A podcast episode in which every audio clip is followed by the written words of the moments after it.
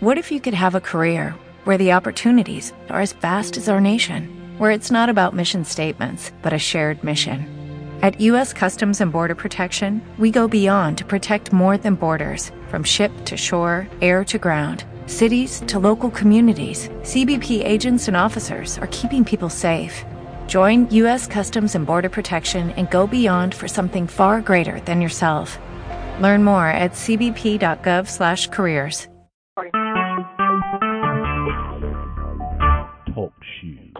Recorded live. All right, we're calling to order at 11:43 a.m. the regular BOD meeting on August 13th, 2015.